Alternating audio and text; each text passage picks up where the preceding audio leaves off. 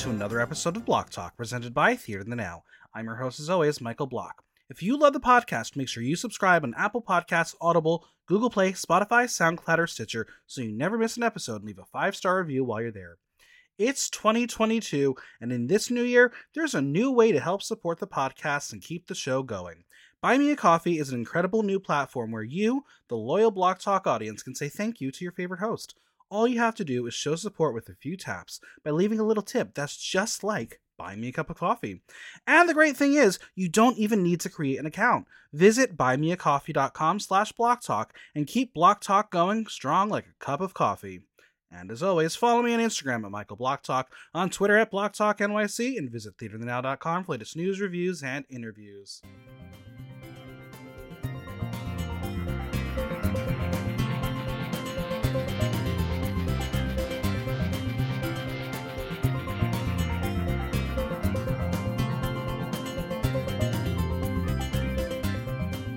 RuPaul is back with a new season of the original version of Drag Race, but she thought it would be a sweet idea to split it up into a double premiere. So let's meet our first seven queens. It's time to break down part one of the big premiere of Drag Race 14. And joining me is a queen of extraordinary talent, the one, the only, Skywalker. Hello. Oh, you're so silly. Hi. I'm so happy to be here. I know it's been a while since I've had you. Mm-hmm. Long time listener, first time reviewer. That's correct. Um, last time we did an interview of you, it was in person. I couldn't tell you the last time I did an in-person uh, podcast. I remember I came to your apartment. We had mm-hmm. champagne at like eleven in the morning. As you do, so as you do. Oh. Well, I'm excited to have you here. But since this is the first um, recap of the season of an episode, I gotta just put out my disclaimer. Please. As this is an entertainment podcast. We are discussing reality TV show characters as presented to us through reality television production. We are shown what the editing of a television show wants us to see. We react to what is presented. Yes, these are real people that have been given the opportunity to go on television to share their craft, but they have also put themselves in a position to be discussed. What is said on the podcast is for entertainment to discuss a reality television show. I love that. Come on, disclaimer. Just put it out there. No, when I subjective. listen, this this week I'm going to be pretty good. Next week, uh, when Miss Angie shows up and I just call her the Ants Girl all year, you've been warned. You've been warned. I can't wait for her to message you. Oh my god, she's totally listen. I I've definitely said things on the podcast and then met the queens in person. Like I had to say to BeBe Zahara that I've made fun of Jungle Kitty, but I've also used the song as my alarm clock in the morning. So yes, you know, listen, the best of both worlds. Not BeBe Zahara That is so funny. She would well, be the one you'd have to be like, "Hey, sorry, girl." listen, uh, literally. Um, I'm, hopefully I'll get to go to DragCon this year and I'll get to meet all the queens again. Um, and uh, if I if I do meet Ra'Jah O'Hara, I will apologize again to her for ripping her apart all season. Oh, I love that's amazing. Okay. We love unapologetic queen. We really do. We got him. We got him. All right, season 14. It's new year. We're back to our regular schedule programming. Mm. How did you enjoy the, the the kickoff to season 14? I loved it. I have to say, I am obsessed with when they split it up and they do 2 mm-hmm. premieres. Although now that they've done it twice in a row, I can't help but be like, damn, I want, I want, I want them all together now. You know what I mean? I like when there, there's something, the... there's something special about them all being in the room together. Mm-hmm. Um, and again, after reviewing all nine seasons last year, there's something special when you see eight out of nine have everyone together, and then that one you're like, well, it's the odd duck, but I understand why you did it as a twist, but I missed. I know. And this group of girls, I was like, I wonder what the rhyme or reason was splitting them up for. You know what I mean? Because the New York girl, our only New York City sister, mm-hmm. is next week. So I was like, I wonder why they saved the only New York girl for the second premiere. You know, I always wonder, like, what was the thought process behind just splitting them up? It, yeah, you know what? I tried to break it down a little bit, and there are, I, you can see there are certain reasons for certain people Mm-hmm. Um, you have three of the LA girls all together in the first one. I you know. Have, you have the three weirdos together in the first one. God, this and episode. Then, and then you have oh. Alyssa Hunter, who. so I guess that's the reasoning here. Next week I'll have to analyze it a little more, but um, yeah, interesting combination. I really agree. I, I love the idea. It's like you have the three LA girls, you have the three weirdos, and then you have Alyssa Hunter, who is just Who just doesn't understand anything. Yeah, but god damn, wow. When she came out for her Oh. runway, I know we'll Oh. get there, but wow, gorge. Mm. Mhm. All right. Well, before anybody sets foot in that workroom, we get our title sequence, which is rare for the main show. We never start off with the title sequence, but let's go over what we already know. The winner of RuPaul's Drag Race gets a one-year supply of Anastasia Beverly Hills Cosmetics, a grand prize of hundred thousand dollars, powered by Cat. Wait, powered by Cash App. I know, uh, crazy. Come on, sponsorship dictating We shit, love a sponsorship. I'm hoping that means next year it's 250. right? Meanwhile, the Boulet brothers are like, we're handing out hundred thousand dollars courtesy of us. yeah, they're like, baby, we rich over here at Dragula. And Don't worry, RuPaul's this like, is from mm, us. RuPaul's like, nope, corporate sponsorship, take the glory, save my wallet. hmm Good for them, honestly. Get that money. Get take as much corporate money as you can. Rob them blind, girl. Um, I'm not a fan of Cash App. I don't use Cash App because I've been scammed on Cash App. So, Me too. I mean, Drag I'm Race not a fan of too. yeah. I'm not a fan of Cash App unless Cash App wants to give me money. Then baby, Right, exactly. Cash App. You know what I mean? I'm a Venmo. Sponsor the girl. block. Sponsor Block Talk. I'll take it. All right. First up, Ola. I hope you guys are ready to be slayed because it's hunting season, bitches. It is Alyssa Hunter from San Juan, Puerto Rico.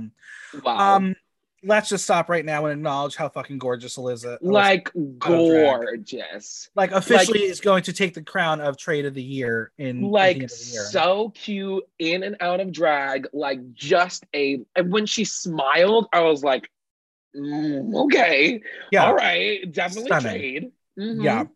Um, she shares that she is a big re- has a big reputation in Puerto Rico, having won four of the most important pageants on the island. She says she is a pageant queen, but she can also dance and be funny. She's a Okay. superstar. okay All right, so her look is by Javier Arnaldo, her hair by wigs by Hasoon, nails by Elvin Jorge Sabatina. I absolutely adore this look. The colors are so natural, the materials are so sexy. Come on, fur. It's like a hunter from like a science fiction fantasy flick. Mhm. i love it now i was watching monet do the pit stop and she was telling me that she thought it was a reference to a specific z- video game i think zero horizon dawn if you know that game it's Okay. like an amazing game i don't know if that is true but i would understand because it's Yeah. all it's a it's the it's like she's a hunter kind of Mhm. deal but either way i'm in it's so Yeah. chic it's so fun like I think I'm the looking at it subtle right teal that she has on like the jacket and the boots that she then brings into her eye, it's beautiful. It's those details. Mhm. I mean, the hair from is head to toe It's big. It really works. This is a strong entrance look that is not show stopping, but will give you a taste of what is to come. Mhm. Now I have to. I lo- listen. I love just the little, the little like dink in someone's armor when she came out with that rickety ass bow and arrow. So, so one of the listeners uh, messaged me and said I gave her a boot just because she couldn't hold that fucking bow and arrow. Bow and arrow. I have to say, flawless from head to toe. But baby, you have never shot a bow and arrow in your life, Right. mama. Now, you you you are definitely known as a prop queen. You've definitely used props in your time. You got to Mhm. practice with them. I think so. At least shoot the arrow. Like you Right. could have shot it. No one would have gotten hurt. Like at least practice. But she was holding the arrow in the middle and then Yeah. just going like. It was really bad. Um, But overall, gorgeous. this look is a Stunning. toot for me. Agreed. A, t- a two, like head to toe. Audience 71% toot, 29% boot. Oh, wow, I wonder Yeah, why. I for me, guess I know. I know. I wonder why 29% booted it. I guess the bow and arrow what for Maybe one. the bow and arrow. Yeah. Hmm, All right. Interesting. Let's get out there today and make a difference. It's Bosco, and she's here to show the world that she's not just some skanky alternative girl from Seattle. She is the skanky alternative girl from Seattle. Um, supposedly, according to her Instagram, the underscoring they use for her is the same one that was used for Evie Oddly. Oh, I cannot confirm that, but I'm here for it if it is. Interesting. And um, it's even more interesting because Willow Pill is Mhm. in Evie's family. Interesting. Yeah. Um, this confessional look. This bitch has a lot of hair. a lot. It's giving me very much. I just woke up and I am a mountain Yep. lion. You know what I mean? The the comparisons to Carol Kane from Unbreakable Kimmy Schmidt, I'm I'm here for it. I, I'm living. and as a um very very um dominant top, I have to tell you, it's a two for me. Like Yeah. I love a. I don't know how they identify either either as non-binary or um as um a cisgendered man, but either way, baby. Mhm. Very, very sexy. Like this is my Yes. type. Like looks like they Yeah. kind of do drugs a little bit. You know what I mean? Oh, well, Joe, just wait for the drug uh, queen of the season. We haven't gone to her yet. Um, all right. So Bosco is really funny, and I enjoy her humor. But as someone who likes to shout out the designers for this show and, and give the the designers credit, I'm not sure if what she listed on her Instagram is a joke or not. So I'm just going to read what she said. The look is by Nordstrom Rack. The hair is by Witch.com. Accessory by Lucy Lips. I don't know. Bosco, I'm here for you. I'm I'm living. Way, the entirety of it, the statement is camp, and I love it so much. Yeah. You know what I was like mean? Nordstrom Rack. I don't think Nordstrom Rack would have that, but you no, know. maybe the Nordstrom had the blouse and she made the horns. It's possible. It's possible, but damn, I love it. I really do. Yeah.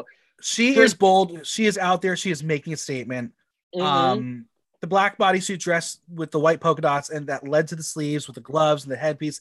It, it's a lot, but it all Mhm. works. I agree, and it's so bold. I feel like polka dots are so hard to make look fashionable, and she we'll just see came out. I know she came out swinging. Like Yeah. it looks so good. It looks so And then- editorial. And then pair them with the black tights, the white pumps. She's like, this is going to blow your mind of how basic it is, but it only worked on her because she's a cool alt girl.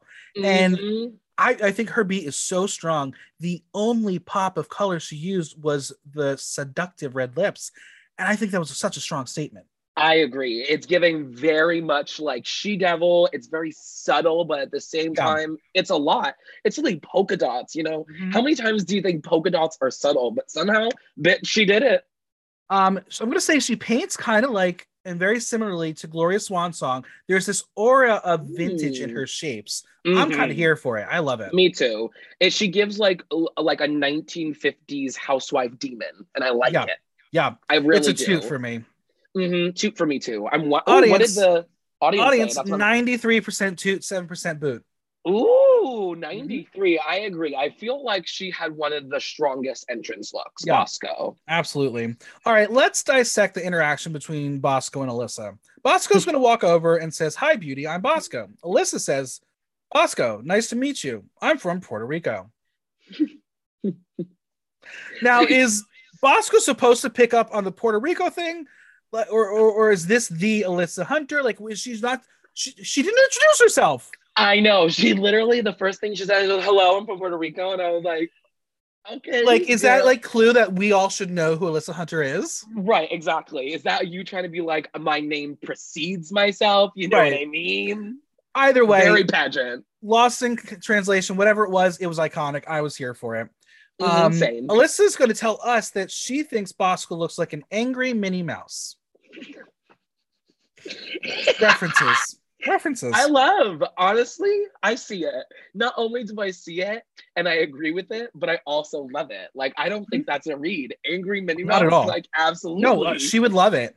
So she would love it.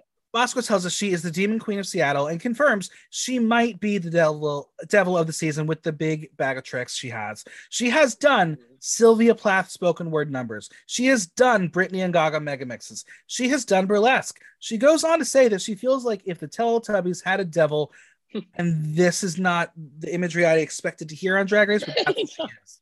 I know. When she said I'm the devil of the Teletubbies, I'm like, that is the key that she has something really important to say. You know? Now, have you ever seen a queen perform Sylvia Plath? Yes. I feel like I watched um who did um do you remember oh my goodness, she doesn't do drag anymore.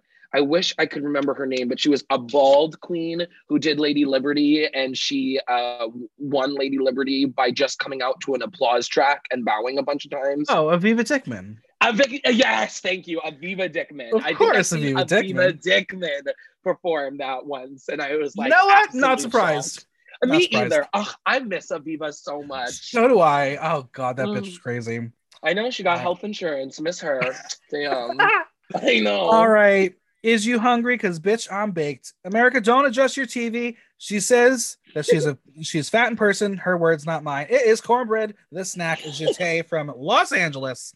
I love. The bakery is officially open, and I think the show already has a fan favorite. I think so too. All right, so this look is by Loris of Dragula fame and Lorraine Calzada. Hair by Drag Wigs on a Dime. Work. Nails by Joseph Davila. Um, I believe Loris is still dating with, partnered with Honey Davenport. Whoa, love. Oh, Yeah. good for honey. All right, Kornbread, she looks mighty good. Like it fits and showcases her body right.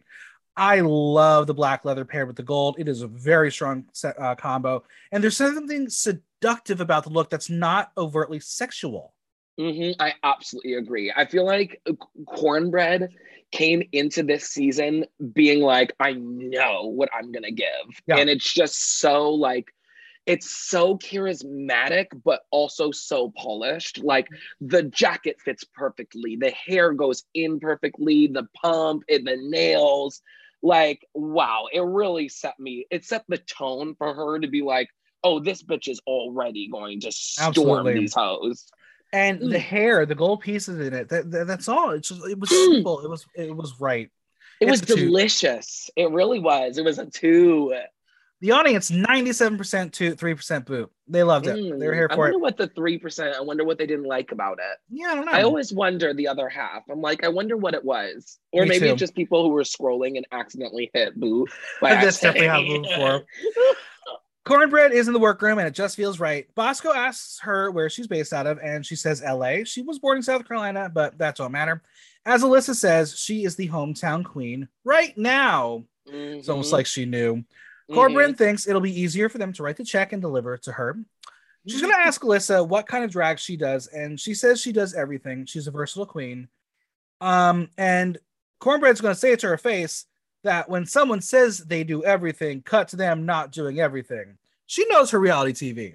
Baby she knows and i honestly would have done the same thing i because when alyssa was saying oh i do this i do this i do this i was Yeah. thinking like girl don't don't i think people who are overly confident it, that's like your achilles heel baby i'm like you better be careful mama Yeah, they're gonna make you look dumb Well, Kornbread is excited to make sisters, excited to make friends, and excited to eat all the craft services.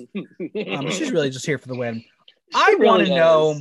I, next time I interview Rue Girl, I need to know what was in craft services. I I want a full breakdown of the craft service table every day. Me too. The fact that Gottmik said that during their final four they got lobster. I said, what? I was like, y'all getting lobster on that set? I don't even I eat lobster, was- but I would eat it. I know. I would order. I would be like, I'll get a fish and chips. I don't even eat that shit. I thought y'all Yeah. were getting like Olive Garden or something. Yeah. All right. Where is she? It's Willow Pill. She is an adorable, twisted little doll, or as I like to call her, Drag Race Seraphim. But more on that later. Very funny. terrifying, terrifying. It Um, really is. Let's get it out of the way. Her shirt says Angle. This, I feel like, not since the is this dress blue and black or white and gold has the internet been so split 50 50 on a look. Yes. Half So the look- It's stoned and painted by Finn James. That's all we know. So obviously this is off the rack. I, I hope for her sake it is not from H&M, but Yeah, you never know. You never know. Hopefully, at least it's like I don't know AliExpress, Fashion Exactly. For, Forever 21. Exactly. My goodness, the This the is that it says Angle. 90s mall couture. This is irreverent to entrance looks, and I love it. As someone who says you got to look good in your entrance look, this is looking good. It is terrible on purpose. Mhm. Like It's we're so gonna get to someone who is terrible not on purpose. Yeah. Junie, you're not up yet. Um, I think the color story works with the persona she is selling here. Pink and white is so right for this outfit. Her Mhm. beat is literally perfect again for this character. It's so funny. Let's talk about the controversial choice. The wedge flip flops. They were a choice. I hate they them. but I understand why. I think overall, as a as a concept from head to toe, it's so camp and it's so funny and it's so on purpose that Yeah. it's brilliant. But that being said, of course the shoes are hideous. You know what I mean? Oh, Like, absolutely. of course the shoes are hideous, but I wouldn't change it because it's so perfect. Exactly. Like now, she I, walked in and I lost it. I really Yeah. did. now, I do have a real question. When Willow is going to walk over to the group, we see she has a tramp stamp. Is that on her own or was it part of the look? If it's part of the look, give her some sort of award. I'm here for the attention to detail. If it's for her personally, well, we all make mistakes. Yeah, I think it is on purpose because not to fast forward, but when she gets naked during her challenge, it's still there, I believe. Damn, Okay. not- I'm I'm just noticing for the first time. Damn, she has a tramp stamp. She got a tramp stamp. I Mhm. think she's my winner. all right. I mean, toot or boot it. Where are you going? I'm going to give it a toot. I'm giving it a two for this because it's for me, she did this on purpose. Now she walked in and was like, You can't tell me nothing. This is the most fashionable thing in the world. And she was like a Long Island bottom. I would boot it. But that's not what's happening here. You know what I mean? Yeah. This is can't be on purpose. This is like simple life 2000s. Like it's so good. It really is. As you said, it's very divided. The internet is going crazy for the audience 53% toot, 47%. Ooh, you know, it's tough. It, it is on that line of okay, it's your entrance look, but it's your entrance look. You know what I Yeah, mean? Like it's absolutely. perfect. All right. Well, Will tells us that every Willow look is a different story, and this girl just wants money and jewelry and hot dogs. Alyssa is convinced that she walked into the wrong show. Um, as she says, her look is silence, crickets. yeah. Kornbread just cannot get over the shoes. They said California, but she thought they meant the beach. Comfy hmm. couture. And Kornbread just made herself laugh. Listen, ladies, you should be thanking Willow for giving you material to riff off of. I agree. I agree. I think when I saw when I saw Willow, I was like, if she is confident enough to not let the other girls get to her, Yeah. th- she'll be good because you, she's gonna walk in and you know every pageant girl and every polished girl is gonna try and rip her apart because she's quirky. Mm-hmm. But if she can just be confident, they're gonna love it. You know what Absolutely. I mean? Absolutely.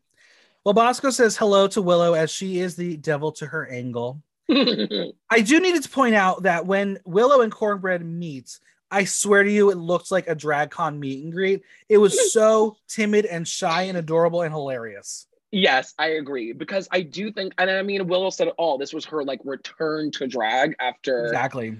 a long time. So I know she must have picked this outfit being like, I this is either gonna really work or really not work. Yeah. But I just think it really worked. I really do. I agree. Willow is going to pull a fast one on the girls when asked about her look. She says it's completely her, and that will be clearly debunked later on. Mhm. Um, as you said, she has not done drag for over a year due to COVID, which coincidentally is another Seraphim plot device, but Seraphim on the oh, whatever. not on the not this year. Not yet. Willow is going to have some trouble with her sunglasses falling down, not once, but twice. I was like, Damn. funny. I know it was so funny. We're getting this strange edit out of Willow in this first moment. We're being set up that she's going to be this disaster, but watch this space for what's going to happen. I'm enjoying this journey. It's Mhm. actually kind of refreshing, honestly. I feel like this energy we have gotten so, and it's beautiful because drag has become such a titan in the community that you, the girls are coming on this show and spending so much money and being absolutely polished and doing drag at such a high level that I, I do love and appreciate. But it's when you put girls like Willow Pill on that it brings this rough around the edges, but has so much to say. You know what I mean? Like, this is so camp. We need Yeah. this drag. We need this Absolutely. drag and we need Alyssa Hunter's drag, but it'll be interesting to see how those two interact. I agree. Mhm. Well, she has only one thing to say. Baby, you already know every kiss begins with K. It's the beauty from LA is Kerri Colby. girl, Um, she is here to be our new obsession. She is very bodacious in her aesthetic. Big boobs, no waist, big butt. She is wearing the transgender flag colors, so she's letting Ooh. people know who she is from her hair to her toes. This look is by Foodie Fontecilla Lewis. I think she looks great, has a message in her look Mhm. without being overtly over the top. She is a bold person when it comes to her beauty. So just to see her in just being able to just float with the soft Mhm. colors and materials, I'm excited to see what's in her arsenal. Me too. I literally echo everything you said. I know people online have been saying, oh, it's not the most interesting. And like, I agree, like, it's not the most interesting, but I think for her, it's perfect. It fits her perfectly. It has a beautiful message. It's made so well. And she looks stunning. Yeah, I mean, she's got a blue, pink and blue cape, and I would love to twirl with the cape. Those are fun to play with. Me too. I did a gig with her at the Q um over the summer, and she looks like that. She Yeah. Like walks into a room and you like double take. You're like, wow, that's a woman who floats. Yeah, Mm. the hair, stunning, blonde straight hair with the blue rooted um, top, pink tips. It's a serve, and It's a I, serve. I love the nude lip. I am a sucker for a color pop in the eye and a nude lip. She is stunning. It is not fair. I want to be pretty.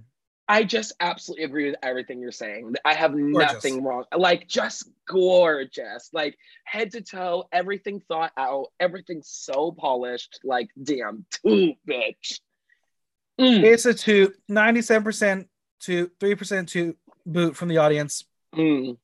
The three percent, you know, they said it was simple. I get it. I get Problem. it. Well, Willow Whatever. describes Kerri as like looking at the sun and it hurts her eyes because Hmm. she is so gorgeous. No, but that's Jorgeous and she's on next week. but I'm Kerri and Kornbread are good Judies and they are both the POC trans representation this season. We love to see it. They are sisters from LA and it is going to be Aunties Anonymous, as they say. Alyssa asks if she has done pageants, but after saying that she is not, she does reveal that her drag mother has won Miss Continental. Yes, Mhm. her drag mom is Sasha Colby. Yes, Mm. she's known to the community, and all eyes are on the Colbys. Yes, I mean the Colby, the House of Colby is literally legendary. Sasha Mm-hmm. Colby's uh, Continental performance is one of my absolute favorites. Yeah. Like, wow, I think that it does put a lot of pressure on her, but as the episode goes on, it doesn't feel like she feels that pressure. You know what I mean? Absolutely. It feels very just like Kerri being Kerri, which I love. Yeah. Grab a fork, ladies. Jambalaya is served. As Kornbread notes, bitch, that's June. Can't wait to see how this pre-show gossip during the season. They go way back, um, so there must be some stories. I'm excited for that. Mhm. She asks us to imagine Megan Thee Stallion and Phaedra Parks had a baby. That's June Jambalaya. She is Southern, savage, and she is wearing her Emilio Pucci jumpsuit. Hair by Cherise Cook. Jumpsuit apparently by Emilio Pucci.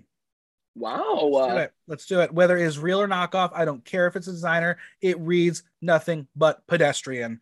I hate it. Like if you Google search Emilio Pucci jumpsuit, every woman wearing it has no top on, nothing. June isn't even attempting a nude illusion. She is wearing peach, and it's just a color clash to my eyes. I agree. I have to agree. I I was so conflicted when I saw this because there is something to be said. I know a lot of girls, I feel like there is a community of girls in like nightlife that are like, "Oh, it's label." And I understand that like, "Oh, like you were able to buy a really expensive garment, you know, from ball con- from ball culture, it's always the read of like, "Well, baby, I'm wearing the real thing," you know? Right. So I understand that, but baby, it's so it's ugly. It- it's ugly. You know, Um, there were good things. Her hair was Mm. laid flat. It- her beat was awesome. that She waist nipped Yeah. in like gorge. She wowed us with her promo look. Now, I know why. She needed extreme redemption. She did say on Instagram that this was not her original entrance look as she saw what happened on Oh, uh, season 13 and decided to do comfortable instead. Really? Sorry, I'm grabbing my charger for my little light. What was her? Did she say on? She didn't on, say. um, I don't I don't know if it was something she's going to show us later or if it's something she ultimately did not bring and this was what she had with her, but yeah, not great. Not great. It's a boot for me. not great. It's a uh, unfortunately gorgeous, absolutely Designer boot. boot. hmm a designer boot. Agreed. A literally Chelsea boot, baby. The audience 13% to 87% boot. They were not here for it. not Nope. the thirteen. Damn. But- Kornbread will tell us that June is super talented, and as we discussed, she is a label whore. June will spend money on stuff, and she doesn't care if it doesn't fit or not. She's gonna buy it. There is a whole country meal in that workroom, jambalaya and cornbread, and now I'm hungry and I would like to go to New Orleans. yes, one thousand percent. All right, we're gonna hear some high pitched whistle tone, and then, hello, RuPaul. Yes, we've been trying to reach you regarding your car's extended warranty. Oh, perfect. Then I have just one more thing question for you. Are you ready, Boots? I gotta ask. Is the last part supposed to be a reference to Nancy Sinatra? I know we're going to get to it later with the exit line. Spoiler alert. Uh, so Right. might have been. I don't know. I guess. Are you? I just did not understand. Are you ready, Boots? I guess in her mind she was like, "I'll do Are you ready, Boots?" And then I guess her exit line she was like, "All right, let's get to walking," like she had planned Yeah. that out. But I'm just like, Didn't match. it didn't make front any sense. I know. I was like, what? I was like, are you ready, Boots? I was like, I don't know. Am I? Like, what? So she is West Michigan's premier fembot. She wanted to start off with a bang, obnoxious and crazy. The look is fully by Orion. It is retro inspired. I see the 60s and 70s. I Mhm. adore these colors. Me too. Um, her her mug is flawless, though. I could use a little thinner eyeliner on the underneath part.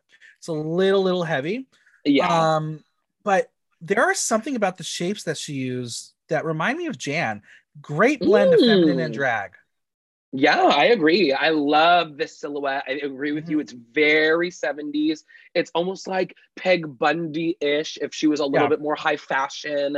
I really love it. I'd have to Her- say, like, for me, like, it's a good look. Yeah, her corset is stoned perfectly. Is she stoned as well? Very likely. Absolutely. You can tell this is the Judy that loves to smoke a little ganja. Mhm. I can absolutely relate to her. I just don't get the entrance line. I really don't. Yeah, I Everything know. else I love.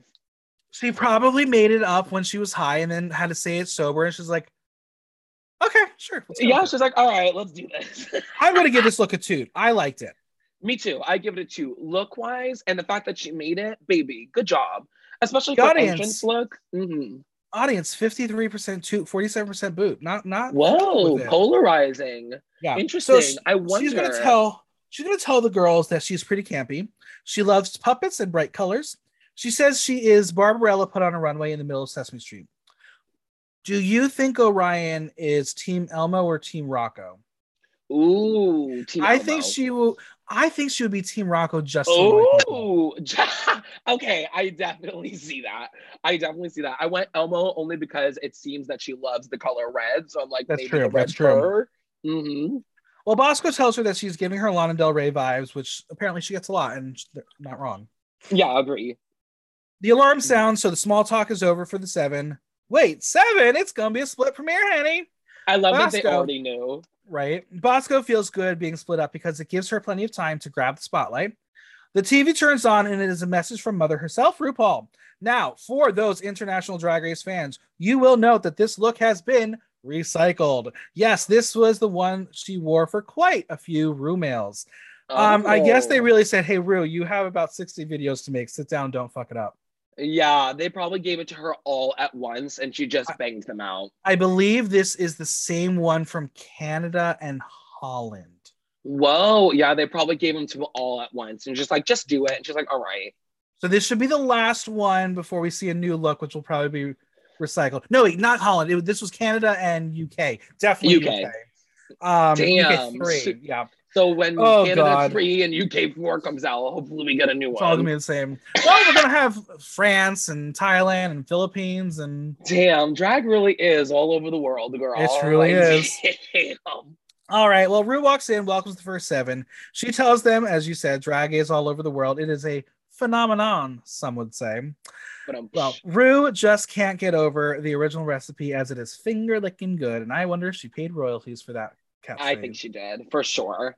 She says to get to know them better, they are doing a two episode premiere, and Ru says that before this episode is over, one of them will sashay away. So, Mm. no pork chop lounge for you. I Uh-huh. know, crazy. They're going to go back to the old school days of Drag Race as they're going to do a photo shoot. Mm, I'm here I for it. love- I I'm here for love. I think it's so fun. I love when they split it up. Sometimes do a runway, sometimes do a photo shoot. I think Yeah. doing a runway every time is too predictable. And too expensive. Agreed. Three Too looks expensive. in literally the first 15 minutes. Yeah. And like, if they're not good, everyone's already like, I hate her. I'm like, damn. right. Fuck, poor. That's like $3,000. Ru meets the queens on another soundstage where we see a freak show Wheel of Doom, also known as the grand finale lip sync SmackDown for the Crown Wheel. They are going to be shot by celebrity photographer Albert Sanchez. Are you familiar with Albert's work? I'm not, Same. but damn, sexy. like I'm, I'm like a sexy man. How would you have done in this challenge? Honestly, I don't think very well. I think I'm very gorgeous and stunning, but I get dizzy very easily. I Smart. don't do well with spinning or roller coasters. I think I would have gone upside down the first time and I completely lost my shit. You know what I mean? fair, like I fair. don't I, I don't think I would have done very well. How would you would have done? I think I would be fine. I, I I'm a big fan of coasters and everything, so I'd be fine doing it. Ooh, okay. Now we see some queens' faces on there. It is Yvie, Jaida, and Symone. Do you think Symone signed up to have seven bitches crotches in her face, or was that part of her prize package? That was so nasty that they did that to her. I was like, this poor girl. At least put it on the side. Right. It, it was so silly. Um, Alyssa is up first, bringing her bow and arrow with her because she had to. She had Um, to. She's freaking out because she believes she will die on the first day. the pit crew, including the ageless Bryce, like the straight guy just does not age. Not at all. And also, it's so nice to see him. He looks know, well. right? Good for him. He, he's gonna he's gonna have a bro in the workroom next week. I know. Do you think he's like a little bit? You know what I mean? You know Do you what? think We'll- maybe at a we'll- premiere party he got a little We'll ask. We'll have to find out from Maddie. Okay, fair. Okay, fair. All right. They strap Alyssa in, who, as she says, probably like is used to being in a harness on a Friday night for her. Um, the wheel spins. Alyssa does pretty well, even though when the wheel goes faster and faster, she's she's fine. June, she's up next, and I swear to you, it looked like she was sleeping. Yeah, like she she had a hard time. I feel like that would have been my vibe. I'm like, oh god, girl, oh my god, I'm gonna fall off this thing. But the story of June's moment is RuPaul believing jambalaya is made with mango, ham, and celery. Blasphemy, RuPaul. Blasphemy. I literally was like, mango, ham, and celery. That is the nastiest I've ever heard. Disgusting. Who would put those three together? Like No you one. didn't even put any like good things in there. I wouldn't eat. I mean, I guess mango, but I wouldn't even eat those things separately. Who wants No. celery or ham? Yeah. I love all the meats. All right. Well, Willow Pill enters the room, and if Lawrence Chaney has taught us anything, Willow Pill will be a long hauler for the season because RuPaul Charles has an obsession saying Willow Pill in baby talk voice. I know. I don't understand it, but I also do understand it. Like I I, what she's like, I now understand the pun. I didn't get it before. right. I will I get the first minutes. pun, mhm, but it does not make me any less uncomfortable when she talks Correct. like that. Now, here's what we're gonna do to make us feel better about the situation, listeners. Okay. Welcome to our season long drinking game. Anytime RuPaul says Willow Pill in baby voice, take a drink. No, we're gonna be blacked out by the end of this. And again, we know from Lawrence Chaney, it's going I happen know. every and single Ivy Winters. time. Yep. Oh, yep. poor girl. Well, Willow feels like she will throw up, but she needed to hold that skirt in place because, well, some things were about to be shown on VH1. Not We also quote Roxy learn- Andrews, but you felt very comfortable with your no Yep. over there. Exactly. Well, we also learned that she likes to be thrown around. So, more proof this is Seraphim. I was like, oh, a chaotic bottom. I'm not Yeah. not intrigued. right? I love. Orion is up, and we watch her have a glamorous headache. I think she did a great job until Rue asked her to stroke the handles. yeah. I this was the moment where my mom turned to me and said, I don't remember RuPaul being this vulgar. I oh, know Oh, it was real low, little. It was, but but it's more like she hasn't been in the last seasons. I'm like, oh, we Right. bringing some old Th- this- this episode- energy. This was classic Drag Race, and I think that's why I was so thrilled by this episode. I agree. It's very good. I'm very excited. Bosco has never had vertigo, but she's been told her head is great. And you know what? The two of them are clicking. RuPaul and Bosco. It's a good combo. I agree. I think I think Bosco is getting the the gist already, like Yep. getting the humor. She knows how to make it work and literally faces the camera straight on. I thought she did know. Exceptional. Me too. Kerri Colby is up, and that fabric is just flying all over the place. Her Mm. hair is in the face. And she's going to tell us that she is not a ferret or a rabbit or a hamster. And then she realizes that ferrets may not run around in wheels. and this was silly moments with Kerri Colby. And you know, Kerri, I was like, you were so gorgeous. you go, girl. You absolutely go. And wow, she just really can take a picture. You know what I yeah. mean? Wow. Now, Kornbread is shown right on the wheel. We're not going to get some interesting footage of um, her where they're like trying to put her up there. Uh, but it seems that Kornbread's weight is dictating how this wheel is going to be spinning. I would be freaking out if that were me. Knowing well, that the two of them are not on the side moving that and it's moving, I would freak the fuck out. Me the fuck too. I'd be like, girls, I I'm I can't I gotta get off this. I'm about to break a knee. And meanwhile, meanwhile RuPaul's laughing. Can't stop RuPaul's laughing. Getting his shit over there. Damn, it really. I was like, is this Fear Factor? Are we right? are we moving into this arid like territory? Well, it is time to deem a winner. It is Kerri Colby. Do you agree? Agree, a thousand percent. I would have given it to Bosco. I think really, Bosco really gave a good look. I agree. I think my I, think Bosco is my runner up, but I think Kerri is so good at serving face yeah. that she took it for me. You know, absolutely. Like she walks the face category every day and she's you know what she's gonna um get a nice prize twenty five hundred dollar courtesy of JJ Malibu. She's gonna get a lot of good oh, stuff out of that. That is so nice. They mm-hmm. have so much money this year. I'm like, know, oh, this right? is really nice. So Ru's gonna reveal that the Maxi Challenge is a talent show.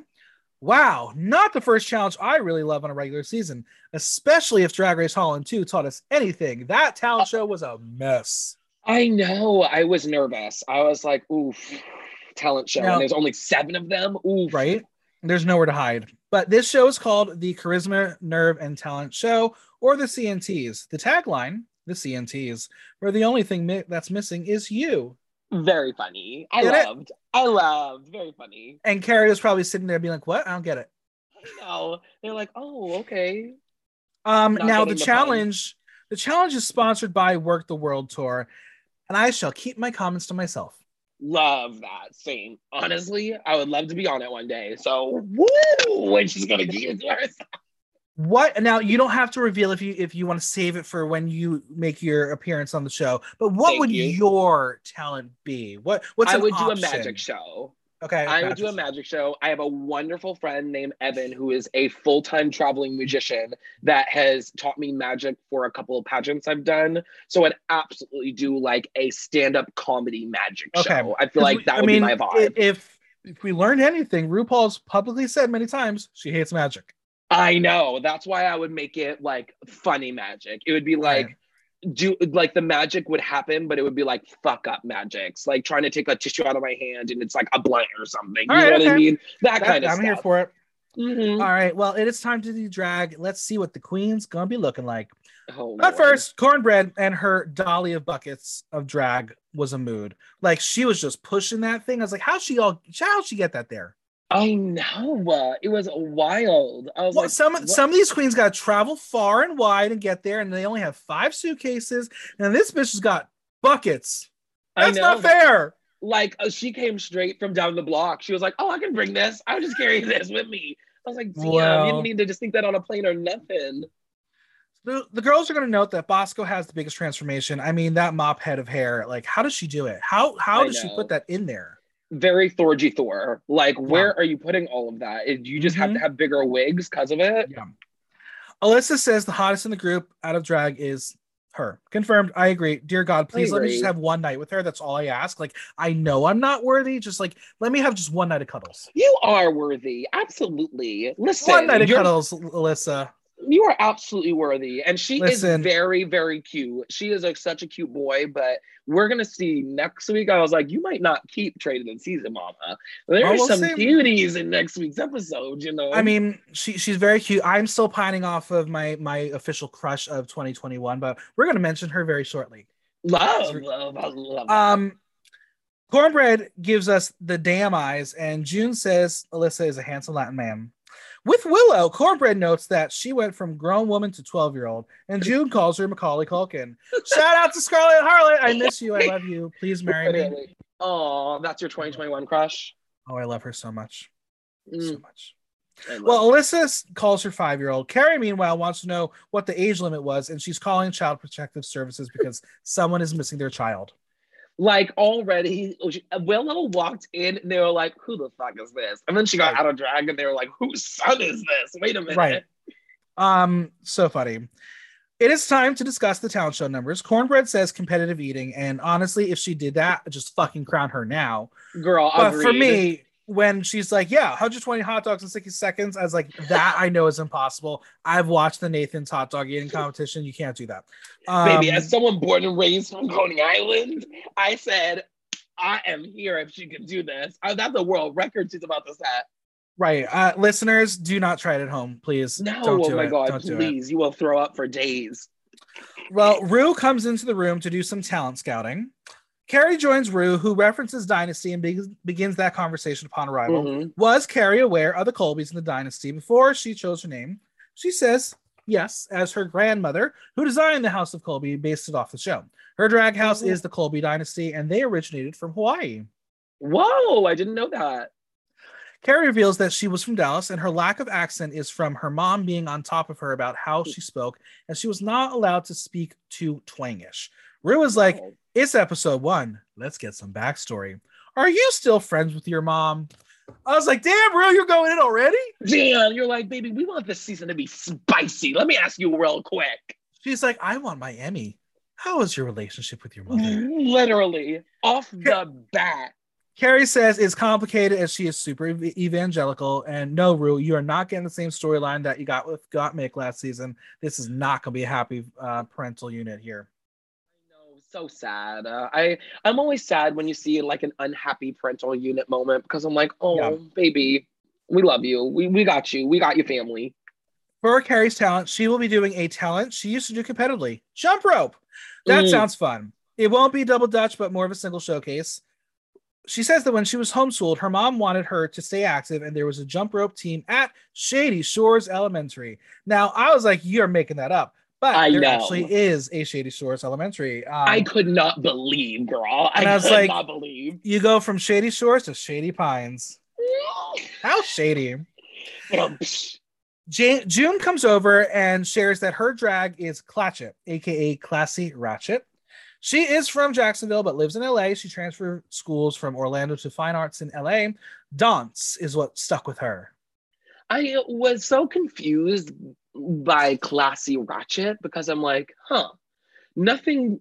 I mean, I'm not an expert on ratchet, so please take it with a grain of salt. But nothing that she's shown so far, and including her runway later, none of it's been ratchet. You know what I mean? You know everything or classy. You know what I mean? I agree.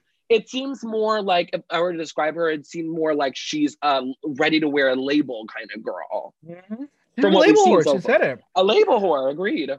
Her talent will be African dance. She thinks it'll be her edge over the other girls. As she says, she can't have a name like Jambalaya and give the people white rice. She is pulling out her black girl magic. Girl, no ham or celery here. Orion Story joins Ru, and because she is wearing a beaver hat, a raccoon hat, Ru asks her if she fancies herself a drag Daniel Boone. I am uncomfortable again. Very uncomfortable. Yeah, Yeah. this interaction, I was like, I feel like anytime Ru meets someone with that curly long hair, he did this with Crystal Methyd, I think he kind of gets turned on. Yeah. I think that's his type. I'm kind of like, okay, you little freak, get it, all right. Well, Orion doesn't have curly curly hair. It was it was the the, the raccoon hat that just got her going. She's like, uh, "What what are you country Oh, girl?" Right, right, right, Yeah. right, right, right. We haven't we haven't seen an interaction between Bosco and Ru yet. I I literally was thinking of Bosco. I was thinking of Bosco. Yeah. You're right, the raccoon hat. Maybe they she just likes the backwoods. Maybe Ru says it is was interesting watching her audition tape as it was very introspective. Now, Orion, please reveal this audition tape. I need to see what got you on the show, and I must know how stoned you were during it. Hmm And the fact that your tape was described as introspective, I'm like, baby, release the tape. Let us I, see. I need to see it. Orion says she is introspective because she spent a lot of time alone with her dysfunctional family. She crafted and made her own clothes. For her talent, she will be doing a comedy skit, aerobics, trailer park fantasy. Boy, Yeah, choices. my back, my back hurts thinking about that. Ooh, girl. Ru summons Willow over, and of course, in baby talk, take a drink. I know, literally. Hold on. Ru calls her an oddball. She says that she is from a tribe of people and Yvie Oddly has helped her. They met at Willow's first drag show she did, and then she made a documentary about Yvie for college. Where is it? Whoa. Reveal it. I want to see it. I know. I when she said that, I was like, that is so sweet, but why have we not seen it? Exactly. Ru wants to know where Willow gets her sense of humor, and she says darkness. Relatable. I think we're all Really? we all find some darkness uh, funny. I Willow agree. reveals that she has grown up chronically ill and that has had a lot of trauma there. She has cystinosis and it blocks your kidneys and eyeballs and your fingers and grows crystals in your eyes. And Ru is having fun with, you guessed it, baby talk time, widow pill. I know, girl. She's I'm I I'm taking another drink. I just don't know if I were Willow, if I would be like, oh my God, this is so funny, or if this is like really, really uncomfortable. I know. I'm like, Willow, are you excited because it feels like Ru already likes you, or do you feel like she's making fun of you? Like, how? I wonder Right. what Willow's feeling. For her talent, she will not be shooting a documentary, but a lip sync and a self care tutorial. When I heard this, I was like, oh, what? She wants to be chaotic and she doesn't know if people are going to understand it. I just this whole her whole essence. I was like, okay, all right, and then you saw it, and you're like, oh, bitch, this bitch is Yeah. crazy. We're going to cut to a confessional where Alyssa Hunter, the beauty from Puerto Rico, says she's worried about Willow Pillow as she doesn't know what she's doing. And now the producer will say Willow Pill. And Alyssa's like, it's not Willow Pillow? So, like, when was this confessional filmed? I hope she called her Willow Pillow all season long. like, I really hope that every time they interact, she's like, oh, love you, Willow Pillow. And, And Willow, just can't say nothing. Yeah, exactly. Willow's like, love you, girl. Again, I'm going to make another Seraphim uh, comparison when people used to call her Sarah, and she's like, okay. Like, that's Like, not her she's like, name. There's no Sarah you." there.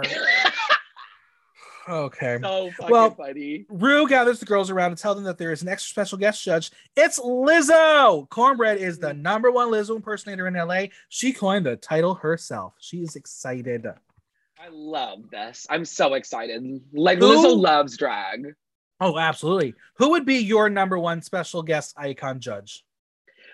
Amy Lee from Evanescence. It really oh. would. If I met her, baby, and they let me do Bring Me to Life as the lip sync song, I would lose my shit, girl. I, I'm a hardcore, I was born in the early 90s. I'm a hardcore Evanescence fan. If she was there, oh, I would lose my shit. Her Now, her. how many other drag queens would be able to pick her out of a lineup? None. I, don't think anyone. I think anyone who saw her in person would think she was a fan. Right. Okay, it's elimination day, and the talent shows upon them. Wait, Well, who would yours be? Adam Lambert. La- Ooh. He's been on the show before twice. I know. Uh, he almost So- had sex with uh, April Carrión when he was on last Ah, time. yeah, he was. that, that was his first time. The second time was the infamous uh, first ever girl group challenge on All yes. Stars um, Uh, 3. Mhm. wow, your memory so good. I just because I can remember the colors. I'm a very visual person because it was him, Mm. Baby Spice, and all those fun colors from uh, uh, Sitting on a Secret, and then um, Drag Up Your Life. Oh, because yes. Oh my god. full Uh, circle, wow. baby, is a harbinade. Full Tiki tiki cir- tata. Yes, full circle. There it is. Wow. All right, Kornbread is excited. She got some butterflies in her stomach. No tea, no Asia O'Hara. I was like, there's a meme. I'll I take it. know. She is so reality TV ready. It's brilliant. Kornbread has also brought her own sage spray to ward off the spirits in the workroom because bitches be bringing demons. Girl, agreed. I would absolutely bring in my I don't have it here, but I have one of those like um lemon from Canada's Drag Race nun candles. I would bring that and I would put it right in front of my station. I'd light Mhm. it every day. Alyssa is excited to play the guitar. She loves rock and roll. Just wait, friends. Just wait. Bosco is so comfortable with her routine, but there are a lot of moving parts to it. She is doing burlesque, and she likes to combine sexy with a little bit of stupid, so it cements the fact that she is in on the joke. Mhm. She says there will be eventually be 14 of them and notes that they need to catch their attention right now. This is her chance to set the pace of this set of girls. Kerri's going to tell us that Kornbread makes her so comfortable and they bring out the auntie in each other. They met in a Mhm. little bar when they were both hosting. They said they just had a spirit touching moment. Aw. Kerri says that it took her coming to LA to learn that the South needs Jesus, even though they think they have him. Kornbread's going to now tell us a story where she grew up in the church scene and the pastor brought her up in front of everyone to embarrass her. He was pushing her stomach and saying there were demons inside, and she was like, You were trying, but I'm petty. So she let out a demon and farted. I loved it so much. I didn't think that's where the story was going. I was like, oh my god, I'm Me- gonna get a heartfelt moment. She blew, she blew it. She blew it. Girl, she said, Yeah, they really brought me up there and I straight up shit my pants. I was like, oh my god, we we haven't heard this plot line on Drag Race before. And she's I like, know. fuck you, we're not getting it either. yeah, she's like, You're not getting this from me, girl. It's only episode one. Meanwhile, the siren's gonna blare. It's always a scary moment nowadays. Something ain't right. Is it new queens? Is it COVID? What is happening? What are we I doing? know. The screen turns on. It's that bitch Lizzo. She tells him to look over there, pointing to the door. The door opens, and there she is. TV magic Oh, walks right in. Wow. Looking absolutely gorgeous. Willow can't believe Lizzo was in front of her face, and she looks so half baked. Chances are that Orion actually was. Yeah, oh, a thousand percent. Somehow she snuck in. oh, she snuck in weed, and I need to know how. Absolutely. Lizzo went rogue and says she doesn't have much time, but wants to congratulate them and tells them to be a motherfucking star. She show the bitches who is boss. Who's gonna win? Motherfucking me. Mm. She felt it in her Shonda Rhimes.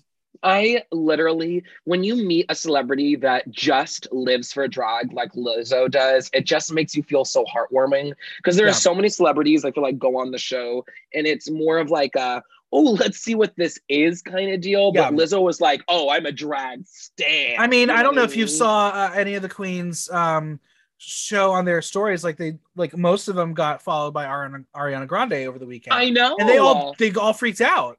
Of course, I would too if Ariana Grande followed me, bitch. Like so wonderful. But they She's just a bigger really fan do- than most of us. I know they really just love drag. I love mm-hmm. that.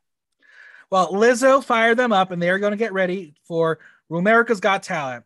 Kerri tells us that we're going to get African dance, a rock and roll session, Bosco chicken and waffles, and doing burlesque. And Willow, she doesn't know what Willow's going to do, but it will be a good show. Watch Yeah. America. Girl, watch. All right, let's head to the main stage. We get the oh, typical Oh, cover girl music, and then wait, what's this? Something different? A new main stage song? No, no, no, no, no! It is Ru kicking off the talent show with a rendition of her new song "Catwalk" on the brand new I studio album know. Mama Ru that came out that day. Come on, Ooh. Synergy! Like y'all didn't have that fucking planned. I know. Like y'all didn't have that in the works for months. But I literally can't help but I smiled the whole time Ru was performing. It just felt, you know, everyone's always like, oh, Ru needs to do more. But I'm also like, it just feels so, I don't know, early seasons. I Yeah. don't mean I don't let's, mean to keep comparing, this. you know? Four harness boys. Ru moving like Mm. she is 61 years old. Like basically hips back and forth and walking. That's all she can do. Don't expect anything else from her. Baby, I can barely do that now and I'm 29. You know what I mean? Like, baby, she's in full drag. She's corseted. She looks amazing. I love it. also, it. I gotta know: are these boys short intentionally, or is she just towering over them? I need to know everyone's heights. Like, are they five seven or is Ru just literally like seven one? Like, what is happening here? Yeah, I believe is Ru five is six. seven, I believe Ru is six four out of drag, and I don't think she's wearing high heels. wow, can you imagine meeting RuPaul and she's six seven and you're like, Yeah. oh, hi. I mean, could you like, yeah, the casting call: find the shortest people in LA. yeah. Oh, and I wonder how not to, you know, see anyone's sexual orientation, but I wonder if those boys are single because damn, those artists, Yeah. baby, I was in. Now, one of them was forced to lip sync, and how long before dancer number three is a contestant on Drag Race? Baby, I'm waiting for Wintergreen and cont- and boy number three to be on season 15. Now we'll just take it for a hot second. I uh, in, the, in the new um Pop Five uh, weekly wrap up, we already discussed it. But have you streamed Mama Ru yet? Oh yes, of course, of course. Are you a fan of it? Absolutely. I actually there are some songs on it. I'm like, in comparison to the other albums, I'm like, I would I would Different. listen to this. Yeah, I would listen to this. Like, Yeah. I feel like sometimes I listen to RuPaul songs and I'm like, I'm listening to this because the other girls are on it. Not that I don't Right. love Ru, obviously, but most of the time I'm like, oh, the bitch tracks are why I'm listening. But some of these songs, I'm like, I'm adding this to my playlist. Baby, you better go. Yeah. Come Well, the now, boys Bunny. disappear. Ru announces we have Michelle Visage, the hilarious and super skinty and now newly engaged Ross Mathews, and of course Lizzo. I know, love. We are going to start off with the talent show. Oh, Lord. Here we go. June Jambalaya kicks us off, and she gets a pass for no shoes. It works with the dance. I'm Mhm. very critical of the no shoes thing, um, or um, what Mary Cherry wore on uh, Dragula. But June is giving you regional tour of the Lion King. She's got the power, but she left her bobby pins at home because that hairband is not her friend. It Girl, just kept hairband- falling further and further, farther than Willow's sunglasses. Girl, that hairband was her inner saboteur. It really was. It kept coming down. I felt so bad. I was like, girl, just put it down. Put it over your neck. Rip it Also, off. Also, the undies, the undies. No, ma'am, no, mama. Not I cute. know. For It me, I felt it was very repetitive. I was missing a narrative. Talent, yes. Good, meh. Yeah, I have to agree. I will say though, the athleticism Absolutely. of the routine, I could not do what she did. So I have to give props. Like, wow, she really, like, really athletics wise and like performance wise, baby, she was moving. She got off the ground. You know what I Yep. mean? She but um, unfortunately, there were so many things that were un- working against her. It was hard to celebrate that. You know? Bosco is serving you seductive Hollywood starlet wearing a dress that looks like a rose. She looks super sexy, super seductive. I love how she just pulled the petals off one by one, really smart Mhm. burlesque. And you know what? She was fully tucked um because that rosebud in the booty proved it. Mm-hmm. I, yeah, I- she looks gorgeous. I thought this was a good first impression from Bosco. Me too. I really liked it. I will only th- my only thing when I was watching it, the only thing I will say is I was watching it and I was like, baby, roses, rose petals. I'm like, if you're not gonna be as iconic as Sasha, move away. Right. You know what I mean? Like Yeah. it was gorgeous, but in comparison to the burlesques we have seen, it was very like middle of the road for me. Absolutely. Alyssa Hunter comes out looking like a sexy Bowie rock princess, and we see the guitar at the edge of the stage. And guess what? The thing isn't even plugged in. She's not playing. Liar. Girl, she said, I'm playing the guitar. Mhm. And what she meant was, baby, I'm picking up a guitar. That's Right. it. She picked it up. I could not believe that was her talent. Um, I loved her body harness, though the tatted illusion, nude illusion, left a little bit to be desired because it wasn't skin tight. It, it was a little wrinkly. It was almost like the skim milk of rock and roll. Like you said, I'm playing the guitar and giving you rock edge, and you come out in a weird tatted nude illusion and you pick up a guitar and air stroke it. At least break it. You know what I mean? Right, Do exactly. something. At least fucking Silky broke the shit. Exactly. Now, Kerri Colby said, I want to lip sync to Anaconda by Nicki Minaj. And production said, I think we still may have the rights for part of that song. So here, sure, go for it. And for the first time, the show has granted music to a contestant for a moment that's not a lip sync. Congrats to you, Miss Kerri. I was gagged. I was like, so do they just have those rights to all these songs and they're like they can use them whenever now? They must. They must. I Yeah, loved her look. I thought it was very youthful, very playful, but had that Kerri edge with the tummy. She looks sexy as all hell. Agreed. Um, I know this was high active, high risk performance, so she can get away with the sneakers, but I wish they were fully bedazzled. Like go yeah. full in. When she finally got to the jump rope, she was in her element and did quite well, though there were a few mess ups, so she carried on and you couldn't let anything stop her. I agree. I my only critique, I feel like she could have won if she started the number jump roping. If there was just more jump roping. Yep. Orion Story comes out coughing with a cigarette coming out of her mouth. She found a couple of pills in her bottom of her purse that then rested her eyes for a couple days. Okay, I see where you're going. We're getting a sketch comedy sans a fully realized character. Her name is Two Stroker, the number one aerobics instructor in all of Whispering Oaks trailer parks. She's going to leave them with one important position. It's the Stroker 5000, or as they call it in South America, the Horn Dog Corn Dog. I just don't know where she was going, and neither did she. Yeah, I really, really want to celebrate originality. Absolutely. But baby, to quote RuPaul, where were the jokes? You know what I mean? Yep. Where were the jokes? That is, I like, uh, yes, do something different, but baby, make sure it's funny. If you're doing a comedy thing, make sure it's funny. I agree. Oof, it was rough. Kornbread has her own song ready for the main stage, and well, she did that. First off, the Mhm. attention to detail the rhinestone grocery bag with an ear of corn and a loaf of bread. Like, and the missing, like, The oh, milk, the kicker was the milk carton with Merle Ginsberg on the side under missing. Iconic, classic. Oh, like, she wha- did that. the attention to detail made Mhm. me literally wet. I was like, oh, bitch. Should lip syncing be a winning talent in the talent show on Drag Race? If it's as good as Kornbread's, you fucking bet. I agree. Baby, lip syncing is a talent. We have literally based a career off of lip syncing. So we can't say it's not a talent. I agree with like, oh, if it's not, first of all, it's an original song she wrote herself. And second of all, it was done perfectly.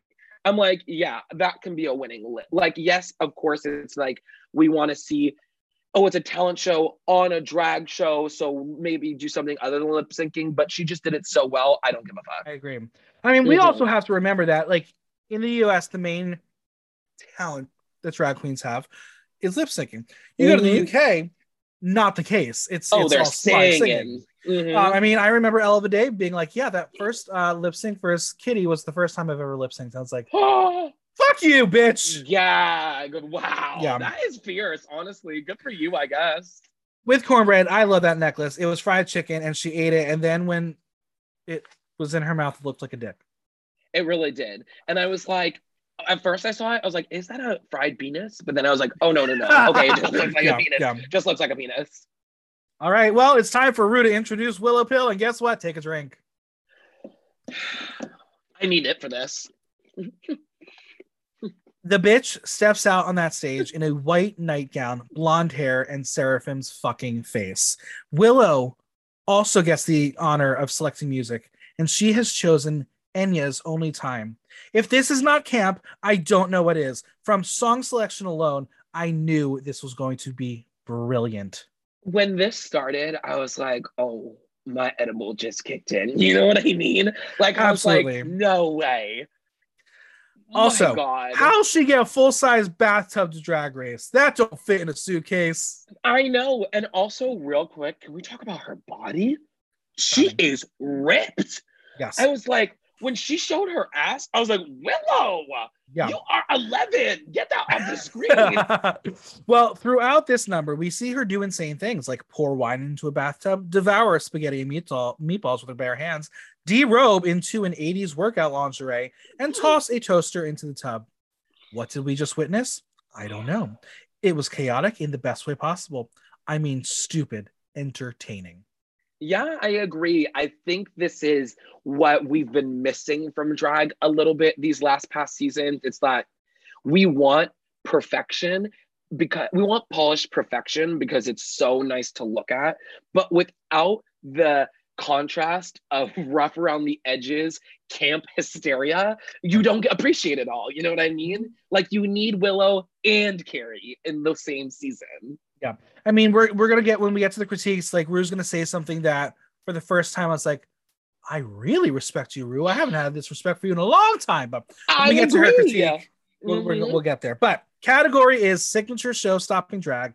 In honor of the runway and Willow's entrance, we are gonna play showstopper or flip flopper.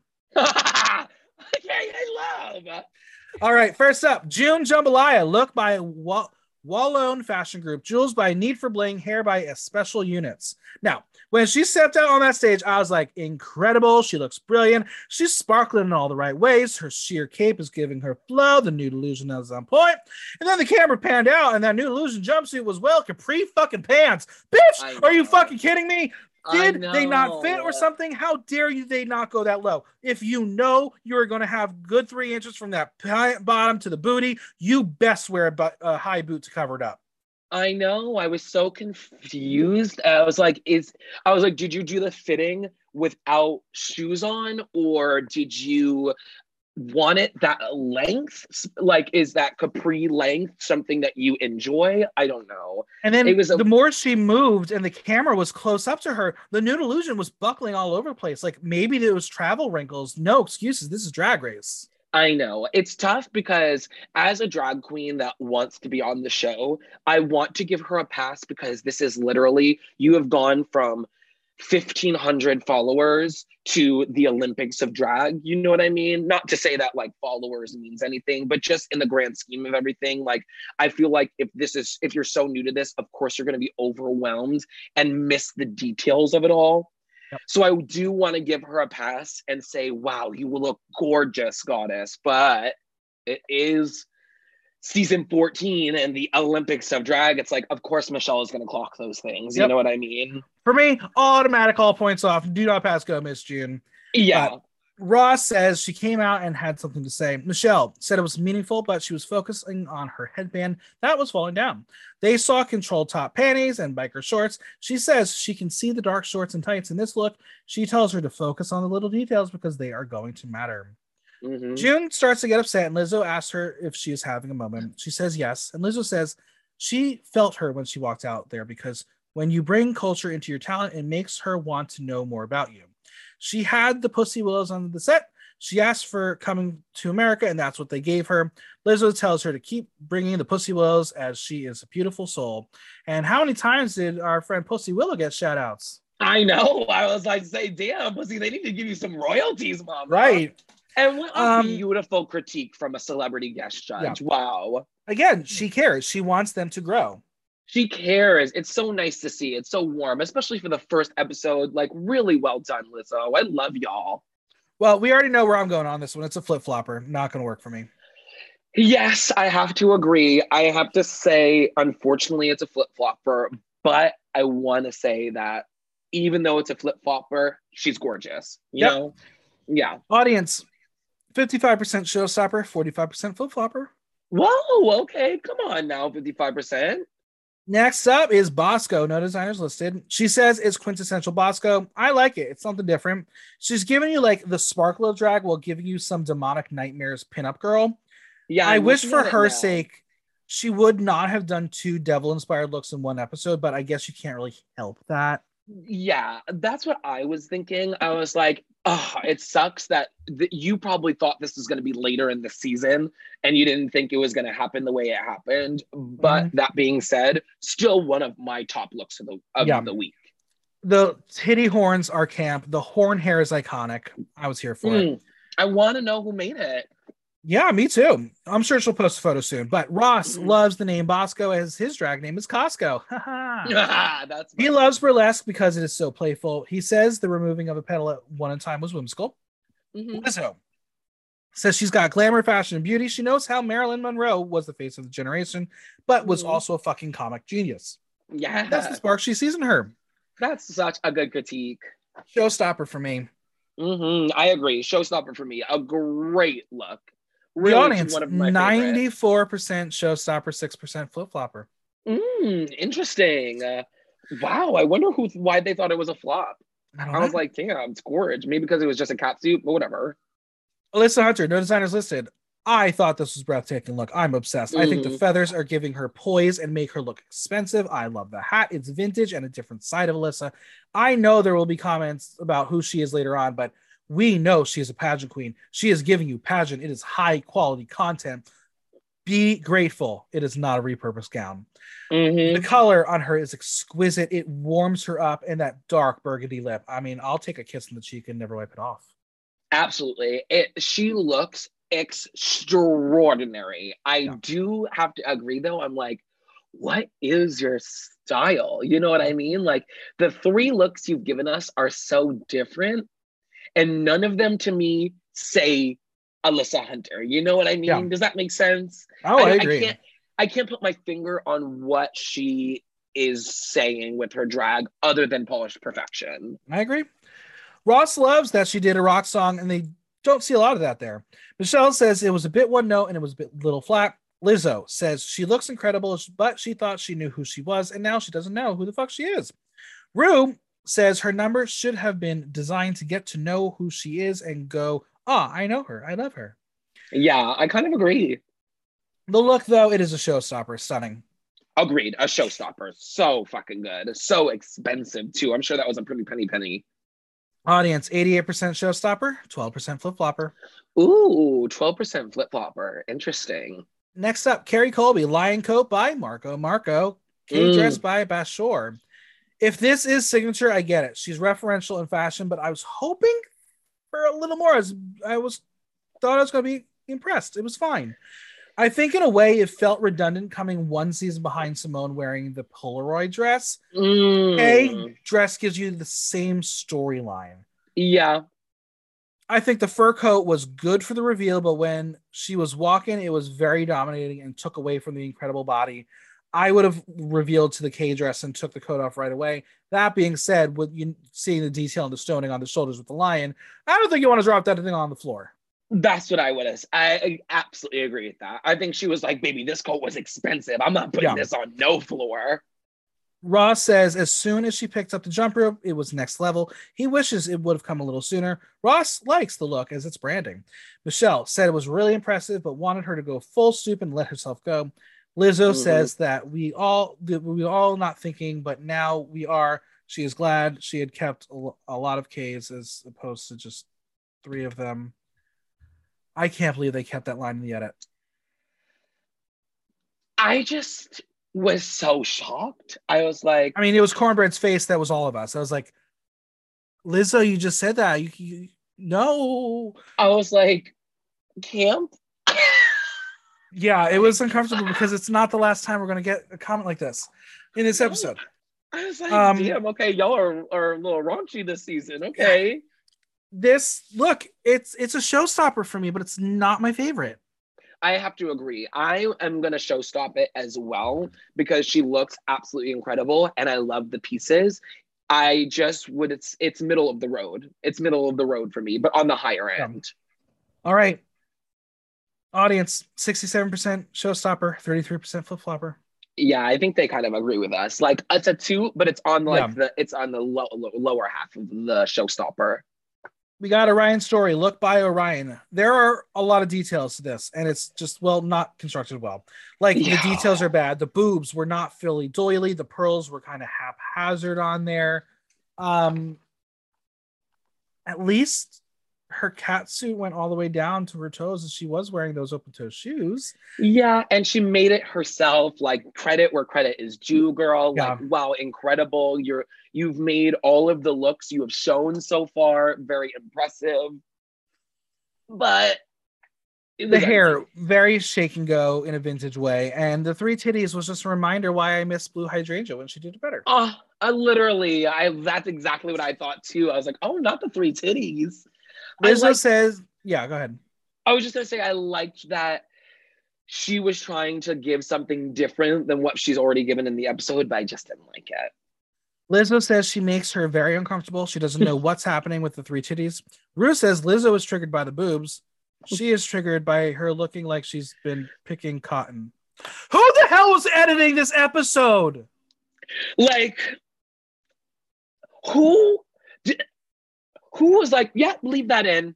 Oh yeah, after the KKK joke, yeah, yeah, yeah, leave that in, leave that in. I was like, oh my god. I was like, oh my god, girls, we are unhinged. And like, season. what? I mean, you have to give Orion credit for just standing there and and and taking it, but like, I don't know how I would have reacted.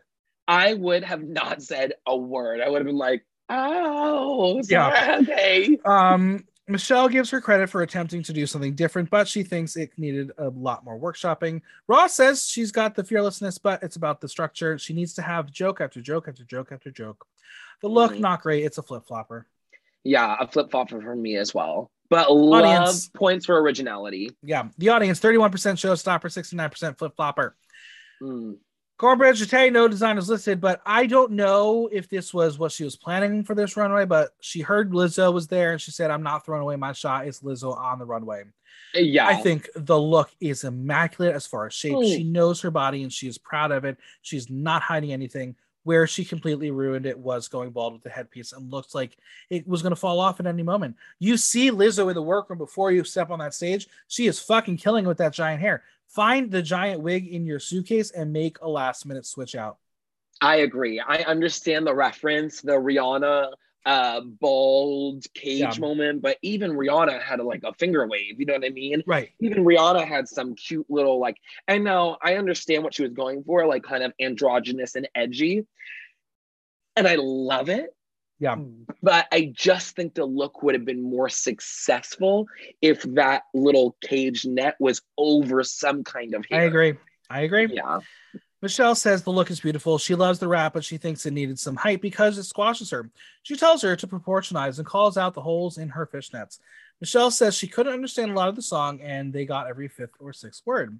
Lizzo's going to jump in and says, Don't come for her girl, Kornbread. She understood everything. She loved the song and called her funny as hell. She calls her a superstar. Now, Ru says that she speaks black folk and understood a little bit more than Michelle.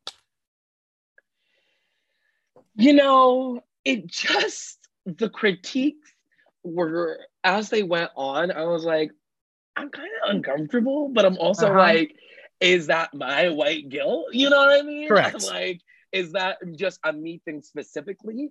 And also, like, I feel like Michelle was critiquing for the sake of critiquing, if that makes sense. I agree. Like Well- sometimes I do think she does that to be like a devil's advocate kind of Absolutely. girl, you know? She wants to help them grow.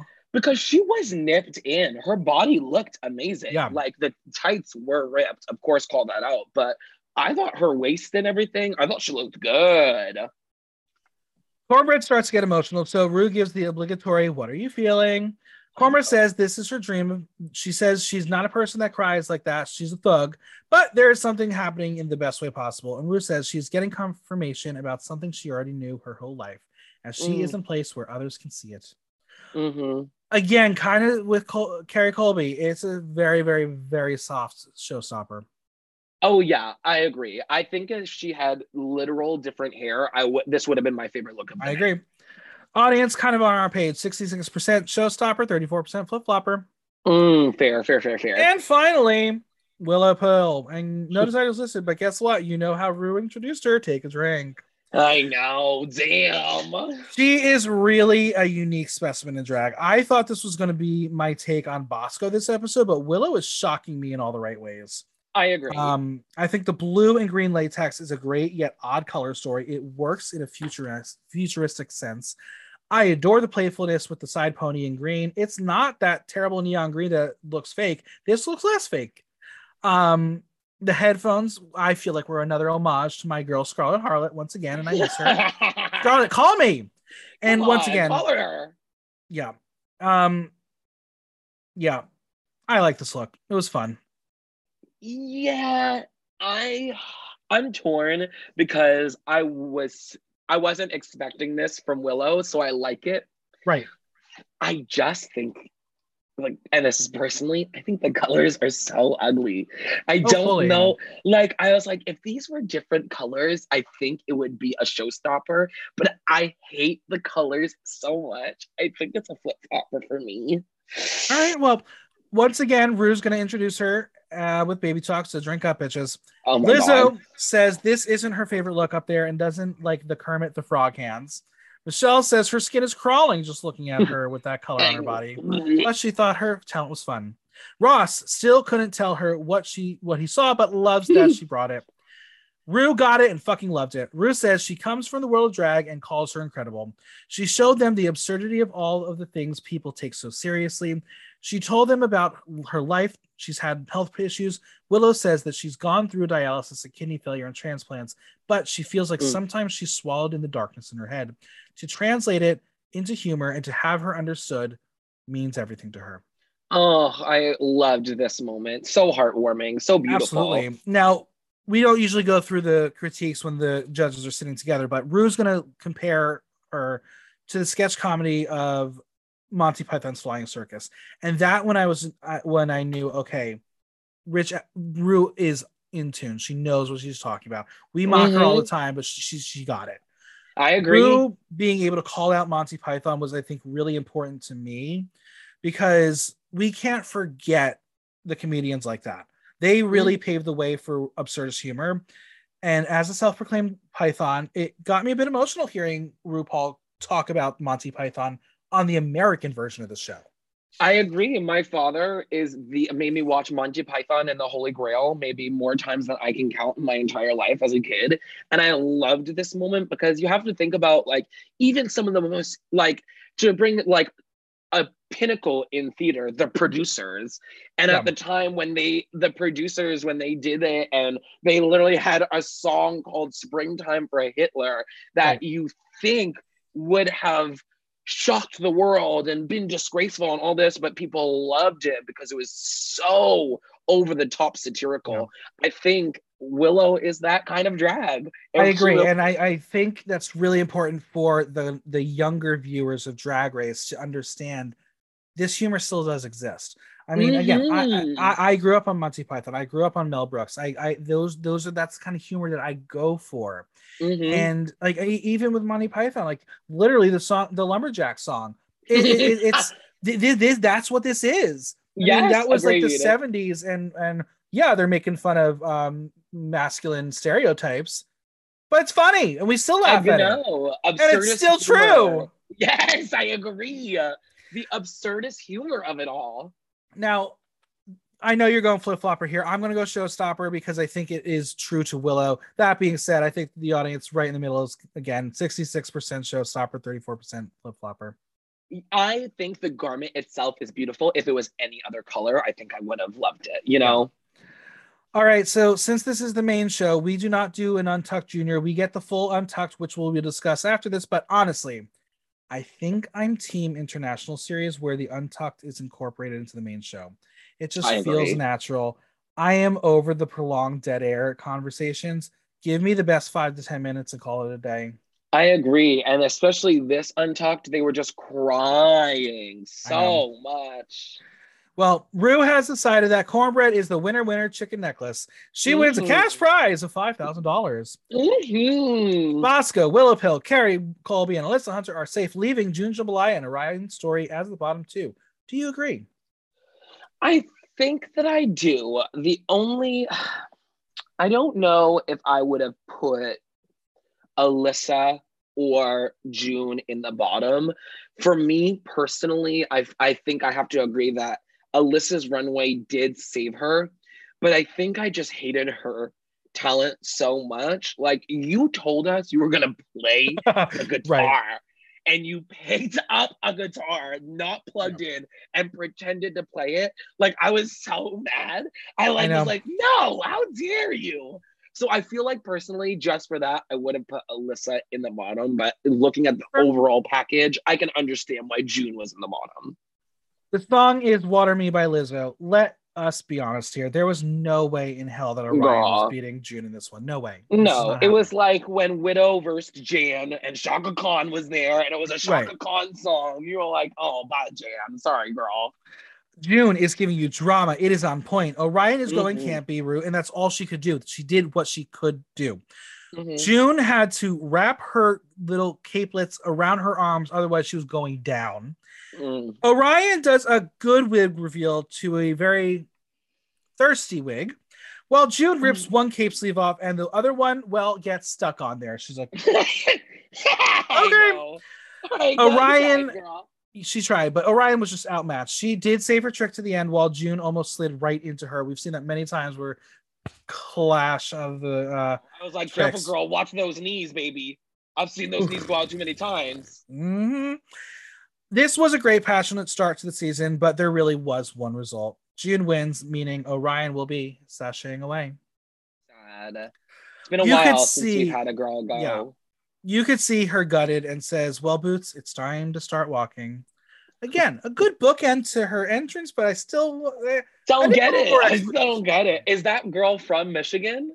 That song? Like, did she write it? I'm not sure. I don't think so. That's what I'm saying. That girl, sorry, my apologies. But you know what I mean? Like, is she from yeah. Michigan? Like, is that the joke? I don't know. All right, let's discuss Untucked. We're gonna go through it. Um, listeners, we're gonna we may start cutting down the Untucked discussion a little bit just because I don't know. I'm getting tired of it. It's not Me the too, show it to especially when it's just crying. You know what I mean? Like it, there's no meat. It's just bread. Well, first off, the opening voice over montage has some new additions. First, well, at the end of it, it's Elliot's "Oh my God," which I don't understand why it was included. And then we get Kandy Muse's "If you don't have star quality, get the fuck out of here." I have to say, I am surprised. Tamisha's "I said what I said" was not there. I know, and I wonder if it's because Tamisha has such a bad reputation with World Wonder now. That's fully what it was. It absolutely was what it was. Because I'm sure they get residuals from that every time it plays. they right? have to. I know it's in their contract. I think. Well, the girls head backstage as they wonder how they impress the judges. Um, what are the girls drinking this year? Good question. Can't tell because they're all in a drag race koozie. Come on, marketing. Do you think it's alcohol still, I or do you think they're just giving them like bubblies? Maybe, but it, it might have been canned alcohol. What could it be? It might. be Lime those- Maritas?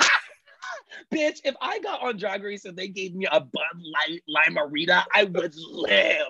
I would go off. I'd be like, I, I'd ask for three, baby. That is luxury. Yeah, I don't know. I don't know what they're drinking. Maybe, maybe we'll have to um go call Jasmine Kennedy and let us know. Yeah, I hope they get alcohol. You deserve at least one. Well, they all thought the they were getting alcohol, and then I think they saw what was there, and they're like, um, what's going That's on? what I'm saying. I'm like, is it like a canned rosé or something? Like, I know I've Yeah. seen those, but I'm like, if they're just giving you seltzer, baby, I'd be pissed. I'm like, I Mhm. already got a pee, girl.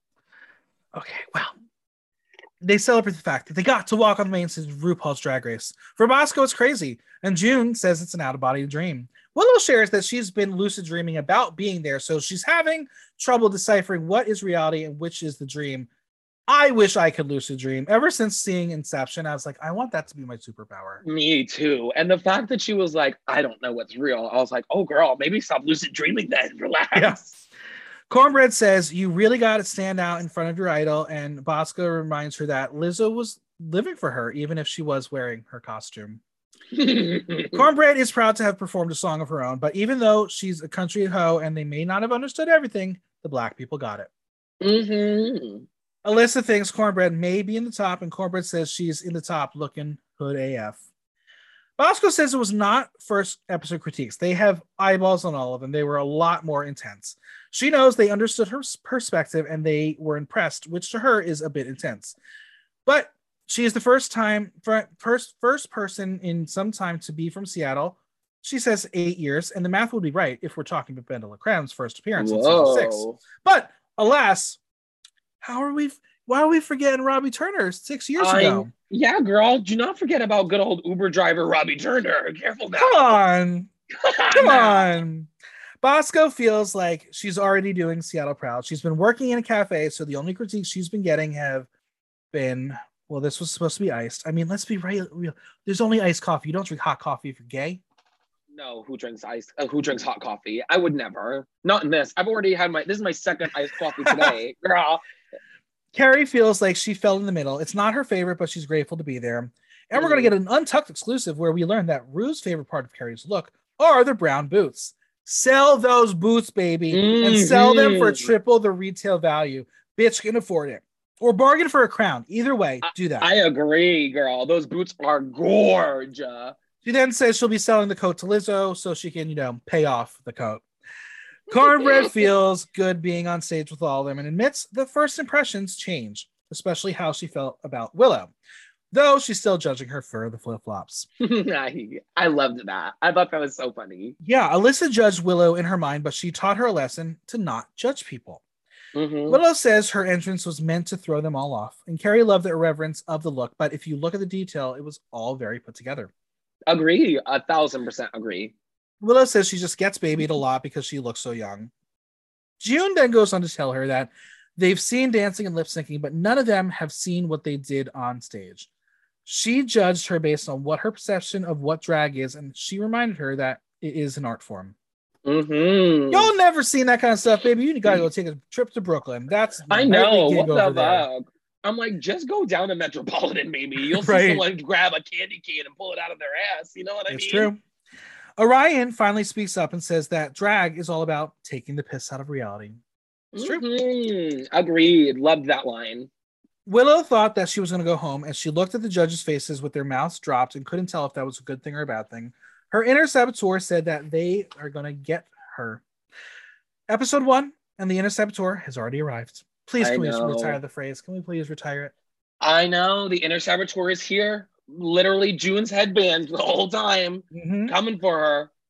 Alyssa asks Willow why she was sad when they were all doing her their makeup, and we see in another uh, Untucked exclusive that she walks back in and says she passed away, which, with her dark humor, is on point. But for a room of new people, I don't know if that was the best phrase to hear. Yeah, I have to agree, especially not knowing everyone's trauma just yet. You Right. know what I mean? She tells them that she was in her feelings and that she was upset that she could go home first after all the blood, sweat, and tears, all because she was flustered, and she just wanted them to get it, as it's lonely having dark dark thoughts all the time. And that's mm-hmm. the tea. I mean, we That's the we- There are a lot of people going through depression.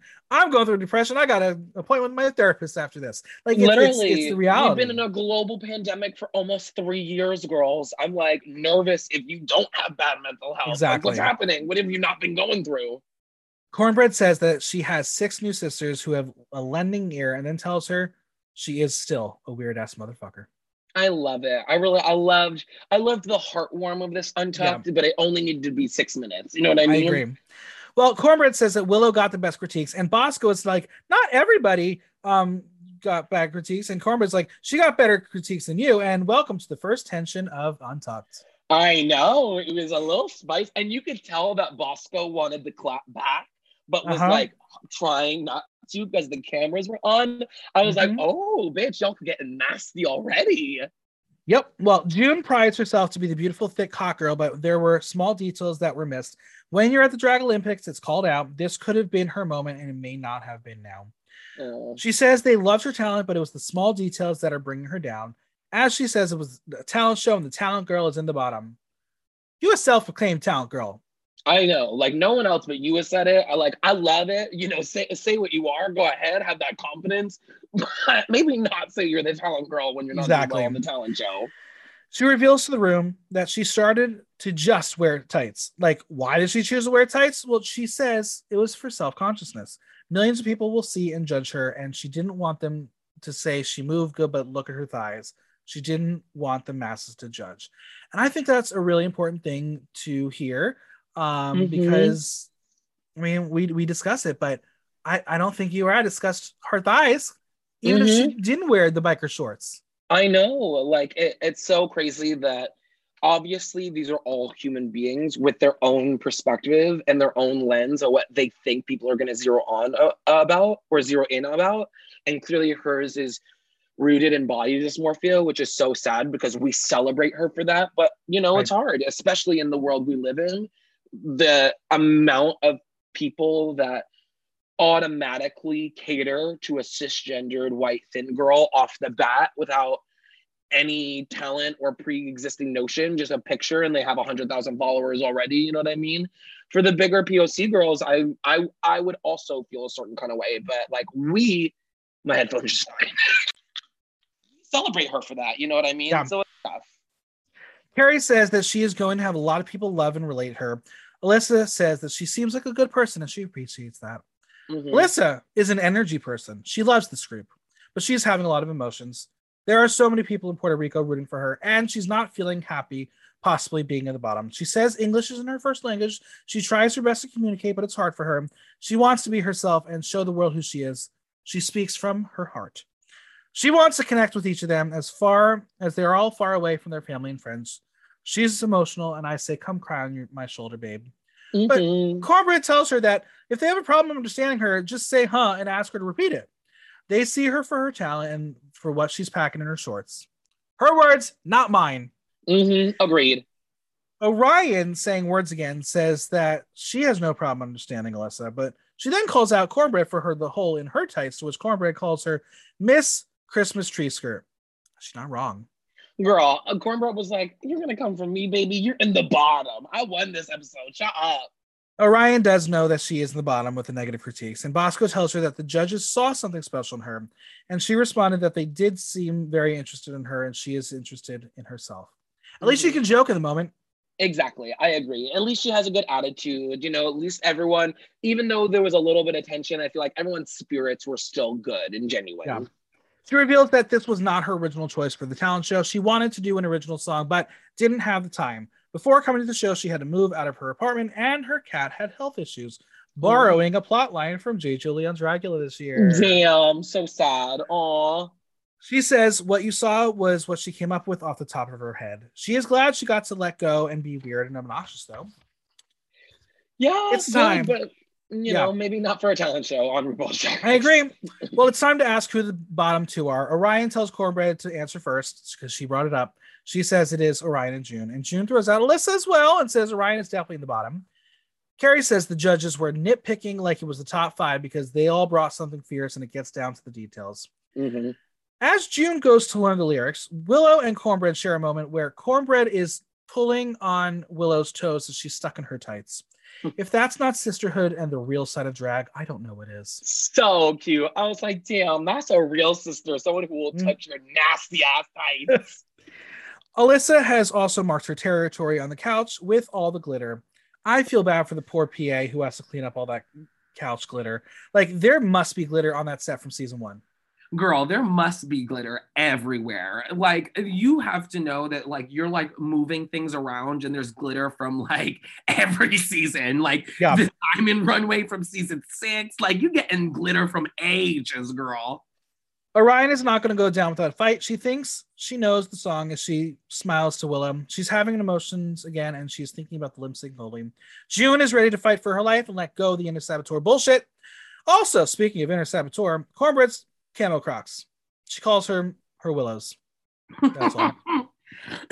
i loved this i loved this whole interaction Well, we're gonna watch lip sync one last time and witness Orion being eliminated. In the workroom, Orion is sporting that robe, looking like she literally crawled out of bed, blue eyeshadow still intact. Mhm. She feels like she set herself up for failure by waiting for the last second. The first thing she sees are the notes from her sisters, and of course, they are all very sweet. i know so sweet She feels very validated that out of everyone who auditioned every year, she made it on her first try.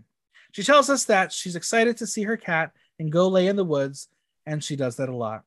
Tell me you're a stoner without saying you're a stoner. literally tell me you do mushrooms without without telling me you do mushrooms I got some burning questions to wrap up this podcast. Are you ready? i'm ready What is Orion's legacy? three titties Yeah, The triple titties. I, I think she her legacy is interesting but not ready. Yes, I love that. Interesting, but not ready. Who are you most looking forward to see next week? I have to say Jasmine Kennedy. I Yeah. mean, we only got one New York City girl this year. It breaks my heart. But and you, and you've inter- uh, you've worked with Jasmine before. mm-hmm, many times, and I love Jasmine. Cannot believe how young she is. Because Listen, I, I've said it on the podcast before. Um, I I mean I've known her. I mean you probably the same time you've known her. Like Mhm. um, I remember going to a show like four years ago and like. Facebook friending her and having to tell her, bitch, you got to change your age on Facebook because you're underage, you idiot. I couldn't um, believe. I had no idea how old she was. Yeah. I just assumed she was like 27. But I'm like, oh, 21? Child. She child. A Yeah. child. I'm excited. Are you a Alicia Keys fan? Yes, I love Alicia Keys. I have to say, unfortunately, I'm like many people that like I'm just a surface level Alicia Keys fans. I Sure. only know like the big songs, but I love them. Don't worry, y'all. I'll be sharing my photo with Alicia Keys next week because Yeah! she, she was my, she was technically my boss when I worked on Broadway, Hey, come on now, Insider T. right? Um, maybe I'm blessed with the international seasons and I'm a natural potty mouth, but do you hate the bleeps as much as I do? Yes, I really I can't do it. I, I, I- it. it, it ruined Orion's joke, which we didn't even talk about because I don't know what the word actually was. Exactly. Like we can like what is it? Fantasize about what it Yeah. could have been, but we have no idea. Yeah. So I um VH1. Maybe we need to go back to logo. Maybe like or maybe just like put a disclaimer. You could put Right. a disclaimer for Sherry. Can we Put get it- that? Put put it on Paramount Plus where because we got it for All Star Six. They were cursing all of the day. I know. I love it. All right. I ask it every episode, and we're gonna start it off. After one episode, the winner of the season is Kornbread. For me, uh, the winner of the season, simply based off of this first episode, is Kornbread. Like charisma, uniqueness, nerve, talent. Like she serves all four, in my opinion. I'm going to go crazy here. Okay. I'm going to say Willow. I And here's love- my He would have been my second. As someone who watches all the drag race, I I, I see the Mhm. trends. I see how Ru acts. I know what Ru likes. Mhm. When Ru tells you she likes something, you take note. Yeah. RuPaul loves saying Lawrence's name. Lawrence Chaney won. Mhm. First episode, she said, "Crystal, you are the the generation of new drag." She won. Ru exclaimed the words, "I love her" in terms Mhm. of Willow. Willow can win. I really, really believe that as well. She is my If- number two. If Willow wins, it will continue to break the mold of what a drag race winner should be and can be. And I love that. And then what that's what it should be, especially as we get on and drag has been on for so many seasons. I love it now because yes, it's been on for so many seasons, but there's still so much drag Yeah. we haven't seen. Willow, if, if if Willow becomes a winner, she is going to be that beautiful Venn diagram of Yvie Oddly and Mhm. Sasha Velour. Work! I love that. Very And that's kind of that's kind of fun and special. So I agree. I got my eye on Willow. Not the person I would have thought preseason, but I'm here for it. Same. All right, where can we find you on social media, Venmo, and any projects you got coming up? Oh my goodness. Well, thank you so much for having me. I had such a good time. You can find me everywhere at It's Skywalker, I T S S K Y E W A L K E R. If we have any streamers here, I stream on Twitch. I play video games uh, in drag every week on Tuesdays and Fridays. You can find me on Twitch. Um, but most importantly, just follow me because followers is job security. That's the T. Well, it was a pleasure having you on. And you know, it's the beginning of the year. We're going to have 59 more seasons this year. So I'm sure we'll do a couple more. Baby, anytime you call, I'm around. I love doing these with you. Thank you so much for having me.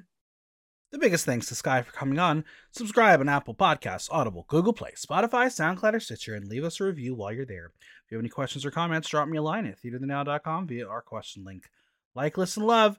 Until next time, I'm Michael Block, and that was Block Talk.